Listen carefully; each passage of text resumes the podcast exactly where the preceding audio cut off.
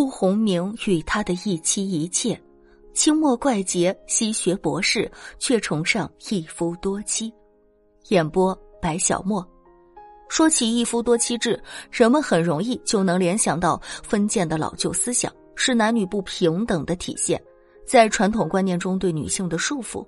在我们的印象之中，这种封建制度和观念的支持者，应该都是些思想迂腐、阶级固化的思想落后者。可是万万没想到，一个十岁妇婴、十四岁留德、会九门外语、十三个博士学位傍身的先进学者，竟然也是一夫多妻的狂热推崇者。这个人就是辜鸿铭。民国时期时局动荡，所谓时势造英雄。民国时期呢，也产生了不少的名人，无论是在思想上还是在政治上，都起到了举足轻重的作用。而被誉为清末怪杰的辜鸿铭，便是其中最疯狂的一个。一个接受过东西方最先进、开放、进步思想熏陶的人，本应该对封建的思想加以抵制，弃之如敝。可辜鸿铭却独独推崇一夫多妻制，他甚至还提出了茶壶理论：男人与女人就如茶壶与茶杯，一个茶壶配上几个茶杯，本就是天经地义之事。不得不说，他的言论与他之前所表达出来的先进思想分子的形象大相径庭。辜鸿铭还喜欢女人的三寸金莲，更是对旧社会女子裹小脚的陋习加以肯定。他认为，女人之美美在小脚，小脚之妙妙在其臭。前朝缠足乃一大艺术发明，实非虚症，更非虐症。他畸形的审美观在择妻上得到了体现，他的妻子淑姑便是一位从小裹小脚的大家闺秀，同时他还纳了一个日本女人做妾。辜鸿铭在娶了淑姑之后，依然不改逛青楼的嗜好。有一天，他和张之洞幕府的一干同僚同去青楼寻花问柳，当他们要的茶点端上来时，他听见侍女招呼用茶的语调有些异样。于是抬头看去，只见侍女五官精致，皮肤白皙。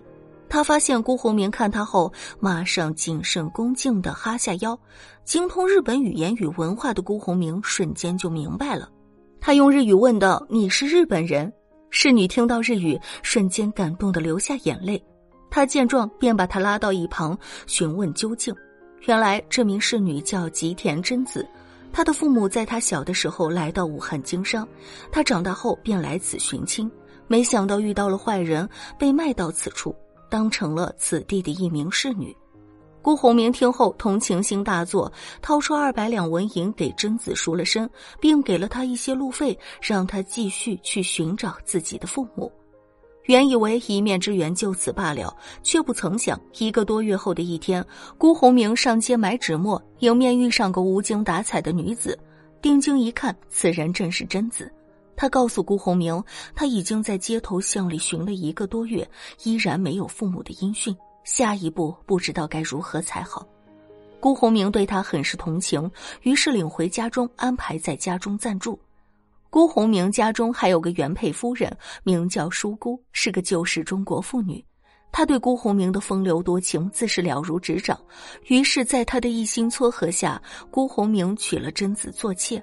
从此，辜鸿铭便夜夜与贞子相伴而眠，对她宠爱有加。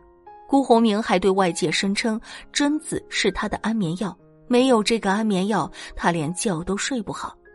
旧时男子在家中说一不二，自然有时言语行为有些看起来过分的地方。淑姑作为旧时女子，自是全盘接受，但接受过良好教育的贞子却是有自己的个性和底线的。